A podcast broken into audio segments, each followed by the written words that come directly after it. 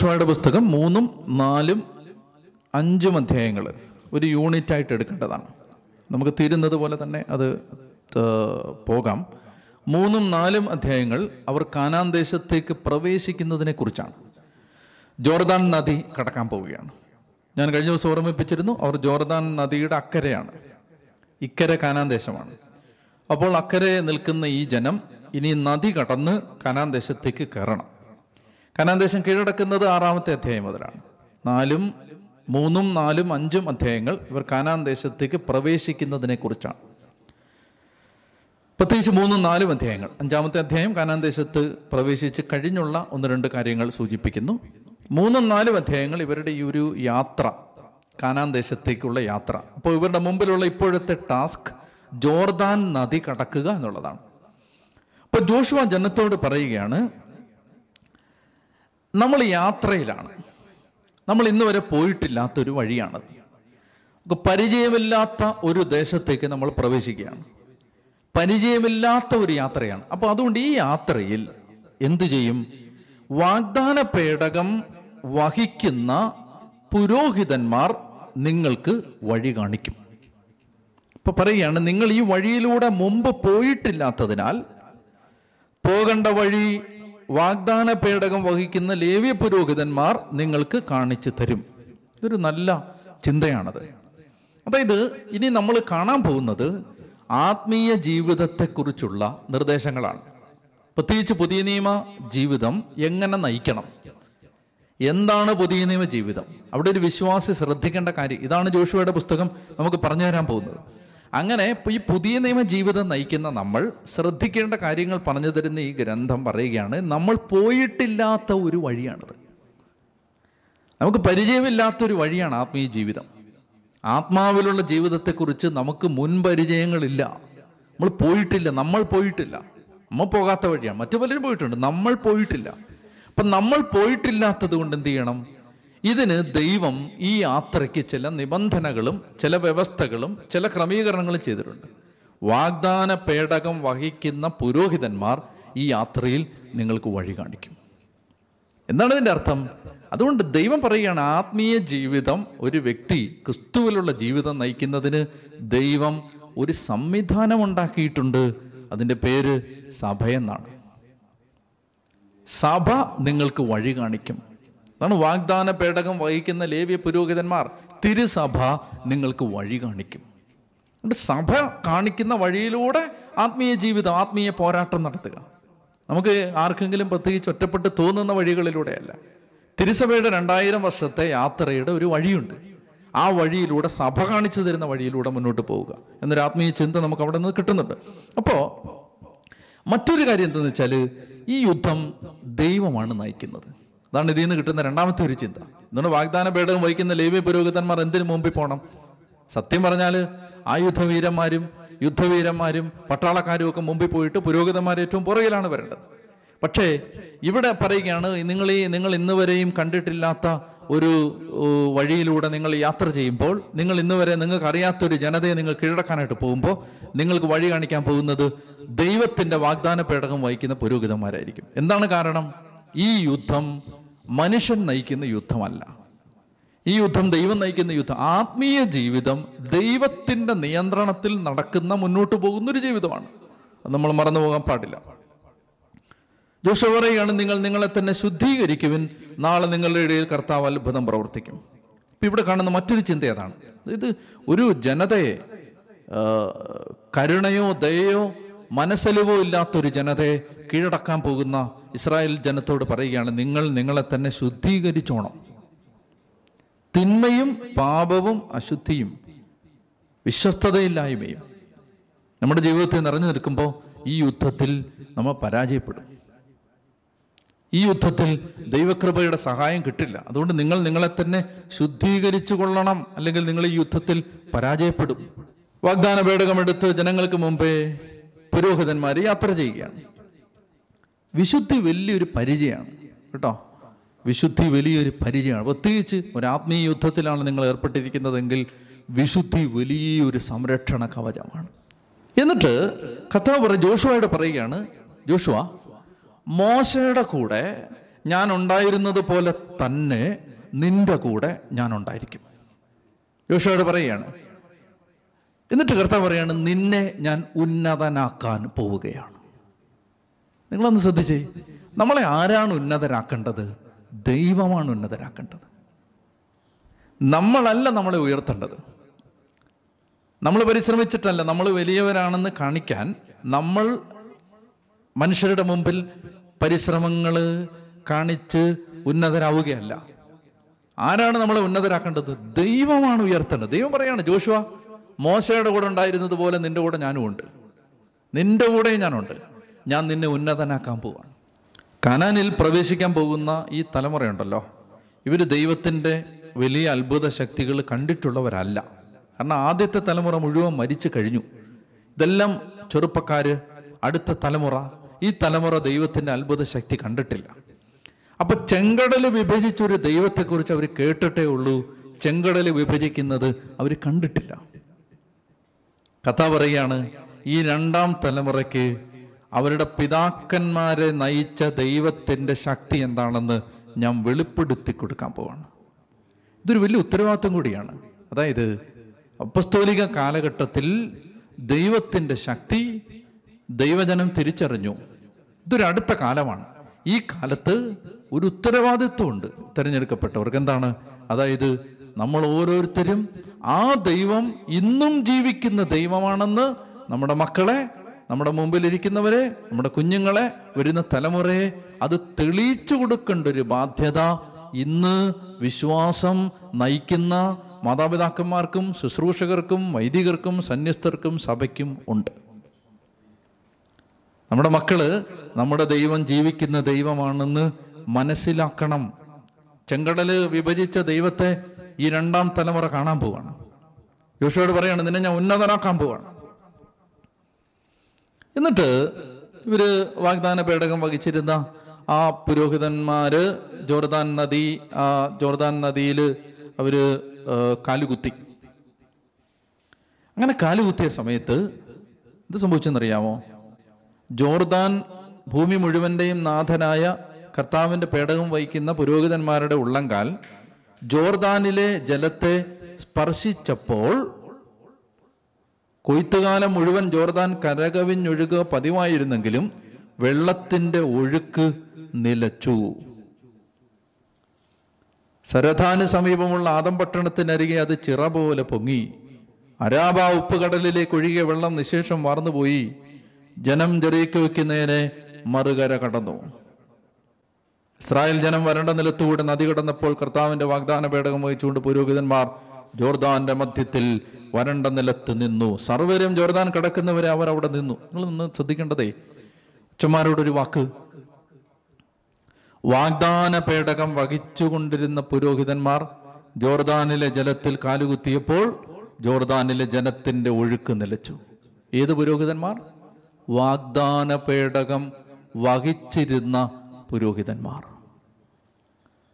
ഒരു പുരോഹിതന്റെ ഹൃദയത്തിൽ സർവശക്തനായ ദൈവം രാജാവായി വാഴുമെങ്കിൽ അവൻ കാലുകുത്തുന്നിടത്ത് മരണനദിയുടെ ഒഴുക്ക് നിൽക്കും. എല്ലാ പുരോഹിതന്മാരുടെ അല്ല വാഗ്ദാന പേടകം വഹിച്ചിരുന്ന പുരോഹിതൻ. ഇരുപത്തിനാല് മണിക്കൂറും ഒരച്ഛന്റെ ഹൃദയത്തിൽ കർത്താവുണ്ടെങ്കിൽ അവൻ കാലുകുത്തുന്നിടത്ത് ജോർദാനിലെ ഒഴുക്ക് നിലയ്ക്കും. അപ്പൊ അതുകൊണ്ട് ആ ജോർദാൻ അത് വരണ്ട ഒരു സ്ഥലം പോലെയായി. വാഗ്ദാന പേടകം വഹിച്ചിരുന്ന പുരോഹിതന്മാർ ജോർദാന്റെ മധ്യത്തിൽ വരണ്ട നിലത്ത് നിന്നു. സർവരും ജോർദാൻ കടക്കുന്നവരെ അവർ അവിടെ നിന്നു. ഇനി ഒരു വളരെ പ്രധാനപ്പെട്ട കാര്യം ഞാൻ പറയാൻ പോവുകയാണ്. നിങ്ങൾ നന്നായി ഹൃദയം തുറന്ന് ശ്രദ്ധിച്ചാൽ ഇനിയുള്ള കാര്യങ്ങളെല്ലാം മനസ്സിലാവും. ഈ ജോഷുവായുടെ പുസ്തകം ഞാൻ നേരത്തെ പറഞ്ഞതുപോലെ പോലെ ആത്മീയ പോരാട്ടത്തെ സൂചിപ്പിക്കുന്ന ഗ്രന്ഥമാണ്. ചെങ്കടലിൽ പിളർന്ന ദൈവം ഇസ്രായേൽ ജനത്തെ മരുഭൂമിയിൽ എത്തിച്ചു. ചെങ്കടൽ പിളർന്നത് മാമോദീസായുടെ പ്രതീകമായിട്ടാണ് പൗലോസ് ലീഗ അവതരിപ്പിക്കുന്നത്. ചെങ്കടൽ പിളർന്ന് ചെങ്കടലിലൂടെ യാത്ര ചെയ്ത് ചെങ്കടലിന് നടുവിലൂടെ യാത്ര ചെയ്ത് അവർ മരുഭൂമിയിലെത്തി. ഇതെന്തിന്റെ പ്രതീകമാണ്? മാമോദീസ. നമ്മുടെ പഴയ മനുഷ്യൻ യേശുക്രിസ്തുവിനോടുകൂടെ കുരിശിൽ തറയ്ക്കപ്പെട്ടു അടക്കപ്പെട്ടു പുതിയ മനുഷ്യനായി ദൈവം നമ്മളെ മാറ്റി. മരുഭൂമിയിലേക്ക് പ്രവേശിച്ചു. ഇനി നമുക്ക് ആ പഴയ അടിമത്തത്തിന്റെ ജീവിതത്തിലേക്ക് തിരിച്ചു പോകാൻ പറ്റില്ല. അതാ നമ്മൾ ആത്മാവിനെ നവീകരിച്ചു. എന്നാൽ എന്നാൽ ആ ജനം അപ്പോഴും കാനാൻ ദേശത്ത് എത്തിയിട്ടില്ല. ചെങ്കടൽ പിളർന്നെങ്കിലും മരുഭൂമിയിലെത്തിയെങ്കിലും ഇവർ കാനാനിലെത്തിയിട്ടില്ല. മനസ്സിലാകുന്നുണ്ടോ കാനാനിലെത്തണമെങ്കിൽ അവർ ദൈവത്തിന്റെ വാക്ക് വിശ്വസിച്ച് ദൈവത്തെ അനുസരിച്ച് ദൈവം പറഞ്ഞ വഴിയിലൂടെ യാത്ര ചെയ്താലേ അവർ കാനാൻ ദേശത്തെത്തൂ. ഇനി കാനാൻ ദേശത്ത് എത്തിയാലും കാനാന്യര് പരിപൂർണമായി നശിപ്പിക്കപ്പെട്ടിട്ടില്ല. കാനാൻ ദേശത്തെ ഭീകരരൂപികളായ രാക്ഷസരൂപികളായ ആളുകൾ അപ്പോഴും ഉണ്ടവിടെ. അവരെ ഏഴ് ജനതകളായിട്ടാണ് കാനാന്യരെ ബൈബിൾ അവതരിപ്പിക്കുന്നത്. മൂന്നാം അധ്യായത്തെ നമ്മൾ കാണുന്നുണ്ട്. ഹിത്യർ കാനാന്യർ ഹിവ്യർ പെരീസ്യർ ഗിർഗാഷ്യർ അമൂര്യർ ജബൂസിയർ. കേട്ടെ? അപ്പോ ഏഴ് കൂട്ടം ജനതകൾ ഏഴ് മൂല പാപങ്ങൾ എന്ന് ഞാൻ നേരത്തെ പറഞ്ഞിരുന്നതിനെ കുറിച്ച്. ഏഴ് കൂട്ടം ജനതകൾ ഏഴ് മൂല പാപങ്ങൾ. അപ്പൊ ഇതിനെ കാനാൻ ദേശത്തുള്ള ഈ ജനതയെ ഇസ്രായേൽക്കാര് ഒന്നൊഴികെ എല്ലാവരെയും പരാജയപ്പെടുത്തി നശിപ്പിച്ച് ദേശം പിടിച്ചെടുക്കണം. അപ്പൊ നമ്മൾ മാമോദീസ സ്വീകരിച്ചു. നന്നായി ശ്രദ്ധിച്ച് നമ്മൾ മാമോദീസ സ്വീകരിച്ചു എന്ന് പറഞ്ഞാൽ നമ്മൾ ചെങ്കടൽ കടന്നു. കാനാനിൽ എത്തിയിട്ടുണ്ടോ എത്തിയിട്ടില്ല. കാനാൻ ദേശത്തെ രാക്ഷസരൂപികൾ അപ്പോഴും ഉണ്ടോ? ഉണ്ട്. നമ്മളിൽ കോപം എന്നൊരു രാക്ഷസൻ അപ്പോഴും ഉണ്ട്. നമ്മളിൽ മോഹം എന്നൊരു രാക്ഷസൻ അപ്പോഴും ഉണ്ട്. ദ്രവ്യാഗ്രഹം എന്നൊരു രാക്ഷസൻ അപ്പോഴും ഉണ്ട്. നമ്മളിൽ ആസക്തി എന്നൊരു രാക്ഷസൻ അപ്പോഴും ഉണ്ട്. നമ്മളിൽ അഹങ്കാരം എന്നൊരു രാക്ഷസൻ അപ്പോഴും ഉണ്ട്. കാനാന്യ ആ കാനാന്യ ജനത നമ്മളിൽ അപ്പോഴും ഉണ്ട്. നമ്മൾ എന്ത് ചെയ്യണം? നമ്മൾ രണ്ട് കാര്യങ്ങൾ ചെയ്യണം. ഒന്നാമത്തെ കാര്യം നമ്മൾ ജോർദാൻ കടക്കണം. ജോർദാൻ കടക്കുന്നതിന് ആരാണ് നേതൃത്വം കൊടുത്തത്? പുരോഹിതന്മാർ. പുരോഹിതന്മാരുടെ പിന്നാലെ യാത്ര ചെയ്ത് ജോർദാൻ കടക്കണം. എന്താണ് പുരോഹിതന്മാരുടെ പിന്നാലെ യാത്ര ചെയ്ത് ജോർദാൻ കടക്കണം? കൂതാശകളിലൂടെ ജോർദാൻ കടക്കണം. മാമോദീസ സ്വീകരിച്ച് നമ്മൾ ഏതൊക്കെ കൂതാശകളിൽ കുംഭസാരത്തിലൂടെ പരിശുദ്ധ കുമാനയിലൂടെ നമ്മൾ ഈ ജോർദാൻ കടക്കണം. ജോർദാൻ എന്ന വാക്കിന് മരണനദി എന്നൊരർത്ഥം കൂടെ ഉണ്ട്. മരണനദി. നമ്മൾ അനുദിനം മരിച്ച് മരിച്ച് മരിച്ച് മരിച്ച് മരിച്ച് നമ്മളിലെ പഴയ മനുഷ്യൻ മരിച്ച് മരിച്ച് മരിച്ച് മരിച്ച് മരിച്ച് അനുദിനം നമ്മൾ ക്രിസ്തുവായിട്ട് രൂപാന്തരപ്പെട്ടുകൊണ്ടിരിക്കണം. എന്നിട്ട് എന്നതിന് ജോർദാൻ കടന്ന് നമ്മൾ ഈ കാനാൻ ദേശത്തെത്തി അനുദിനം നമ്മൾ ഓരോ കാനാന്യരെയായി കൊന്നുകൊണ്ടേയിരിക്കണം. എന്താണ് ഈ കാനാനിയർ? നമ്മളിലുള്ള തിന്മ അശുദ്ധി പാപം അനുസരണക്കേട് അഹങ്കാരം കോപം മോഹം ശത്രുത വൈരാഗ്യം ഇതെല്ലാം കാനാന്യരാണ്.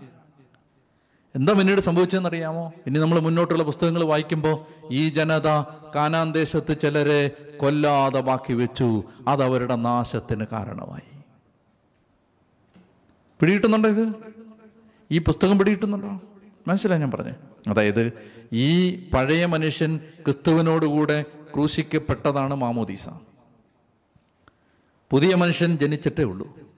ആ പുതിയ മനുഷ്യൻ വളർന്നു വരണം. അതാണ് ക്രിസ്തീയ ജീവിതം.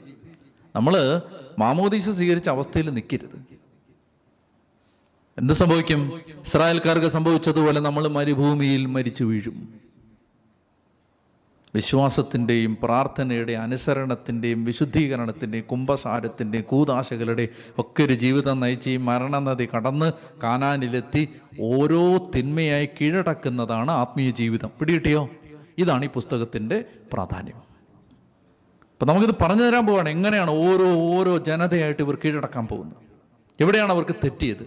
എവിടെയാണ് അവർ പരാജയപ്പെട്ടത്? നമുക്കൊരു പാഠമാകാൻ ഇതെല്ലാം എഴുതപ്പെട്ടിരിക്കുന്നു. അപ്പോൾ അതുകൊണ്ട് മരണനദി എന്നർത്ഥമുള്ള ഈ ജോർദാൻ കടന്ന് കാനാൻ ദേശമെന്ന ക്രിസ്തീയ ജീവിതം ആത്മീയ ജീവിതം അത് സ്വന്തമാക്കണം. ഏഴ് ജനതകൾ ഏഴ് മൂലപാപങ്ങളാണ്. ജോഷുവ എന്ന് പറഞ്ഞാൽ ജോഷുവയും ജീസസും ഒരേ വാക്കാണ് കേട്ടോ. ജോഷുവായി യേശു ഒരേ വാക്കാണ്. യേശുവാണ് നയിക്കുന്നത്. ജോഷുവാണ് ഇവിടെ നയിക്കുന്നത്. യേശുവാണ് ആത്മീയ ജീവിതത്തെ നയിക്കുന്നത്. ജോഷുവായും ജീസസും ഒരേ വാക്കാണ്. ഒരേ വാക്കാണ്. രണ്ടിന്റെ അർത്ഥം ദൈവം രക്ഷിക്കുന്നു എന്നാണ്. അപ്പൊ യേശുവാകുന്ന ജോഷുവായെ മുന്നിൽ നിർത്തി നമ്മൾ യാത്ര ചെയ്യുന്ന ഒരു ആത്മീയ യുദ്ധം. ദൈവമാണ് യേശുവാണ് നമ്മുടെ നേതാവ്. അപ്പൊ അതാണ് നമ്മൾ മൂന്നാമത്തെ അധ്യായത്തിൽ കാണുന്നത്. ഇനി നാലാമത്തെയും നാലാമത്തെ അധ്യായം ഒന്നിനോട് ചെറിയ കാര്യങ്ങളേ ഉള്ളൂ നമുക്ക് പറഞ്ഞ് അത് അവസാനിപ്പിക്കാൻ പറ്റും. അതായത് ജോർദാൻ കടന്നു കഴിഞ്ഞപ്പോൾ ദൈവം പറഞ്ഞു നിങ്ങൾ ഓരോ ഗോത്രത്തിൽ നിന്നും പന്ത്രണ്ട് ഗോത്രം ഉണ്ടല്ലോ ഓരോ ഗോത്രത്തിൽ നിന്നും ഓരോരുത്തർ ജോർദാൻ നദി ഇപ്പോൾ വരണ്ട് കിടക്കുകയാണ്. പുരോഗതന്മാർ നടുക്ക് നിൽക്കുകയാണ്. നിങ്ങൾ എന്ത് ചെയ്യണം? ഓരോ ഗോത്രത്തിൽ നിന്ന് ഓരോരുത്തർ ജോർദാൻ നദിയിലേക്ക് ഇറങ്ങി ചെന്നിട്ട് അവിടുന്ന് ഓരോ വലിയ കല്ലെടുക്കണം. ആ കല്ലുമായിട്ട് നിങ്ങൾ പോയി ആ കരയിൽ ചെന്നിട്ട് മറുകരയിൽ ചെന്നിട്ട് അവിടെ ഈ പന്ത്രണ്ട് കല്ലുകൊണ്ട് വലിയ ഒരു സ്മാരകം ഉണ്ടാക്കണം. ഒരു സ്മാരകശില ഉണ്ടാക്കണം. അങ്ങനെ ഓരോ ഗോത്രത്തിൽ നിന്ന് ഓരോരുത്തർ ഈ നദിയിലേക്ക് ഇറങ്ങിച്ചെന്ന് ഓരോ കല്ലെടുത്ത് അങ്ങനെ പന്ത്രണ്ട് കല്ല് ചേർത്ത് അവരൊരു സ്മാരക ശിലയുണ്ടാക്കി. എന്നിട്ട് ദൈവം പറഞ്ഞു നാളെ ഈ ശില കാണുമ്പോൾ നിങ്ങളുടെ മക്കൾ ചോദിക്കും എന്താ ഇത്? അപ്പൊ നിങ്ങൾ പറഞ്ഞു കൊടുക്കണം ഞങ്ങളുടെ ദൈവം കർത്താവിന്റെ വാഗ്ദാന പേടകത്തിന്റെ നേതൃത്വത്തിൽ ഞങ്ങളെ ഈ നദി കടത്തി വിട്ടപ്പോ ഈ ജോർദാനിലെ ജലം വിഭജിക്കപ്പെട്ടു. അതിന്റെ ആ ദൈവശക്തിയുടെ ഓർമ്മയ്ക്കായിട്ടാണ്. എന്താണ് ഇതിന്റെ അർത്ഥം എന്നറിയാമോ? അത് ദൈവം നമുക്ക് വേണ്ടി എന്തെല്ലാം ചെയ്തിട്ടുണ്ടോ അത് മുഴുവൻ നമ്മുടെ ഹൃദയത്തിൽ ഒരു നന്ദിയായി ഒരു സ്മാരകശിലയായി എന്നും ഉണ്ടാവണം. നമ്മൾ മരിക്കുന്നത് വരെ നമ്മുടെ ജീവിതത്തിൽ ഇപ്പം നമ്മുടെ സംസാരത്തിലൂടെ അത് വരുമ്പോൾ നമ്മുടെ ജീവിതത്തിൽ ദൈവം ചെയ്ത കാര്യങ്ങൾ വരുമ്പോൾ നമ്മുടെ ചുറ്റും നിൽക്കുന്നവർ ചോദിക്കും അതെന്താണ്? അപ്പോൾ നമ്മൾ പറയും ദൈവം ഇങ്ങനെ ഞങ്ങളെ കടത്തിവിട്ടപ്പോൾ ഇങ്ങനെ ഞങ്ങൾക്ക് വേണ്ടി പ്രവർത്തിച്ചു. മക്കളോടത് പറയണം. മക്കളിൽ വിശ്വാസം വളരുന്നത് എങ്ങനെയാണ്? നമ്മളെ ദൈവം നയിച്ച വഴികൾ ആ സ്മാരകശില ആ നന്ദി ബോധം നമ്മുടെ ഹൃദയത്തിൽ കിടക്കുമ്പോൾ നമ്മുടെ വാക്കുകളിലൂടെ പുറത്തു വരുമ്പോൾ കുഞ്ഞുങ്ങൾ അത് ചോദിക്കുമ്പോൾ അവർക്ക് പറഞ്ഞു കൊടുക്കണം.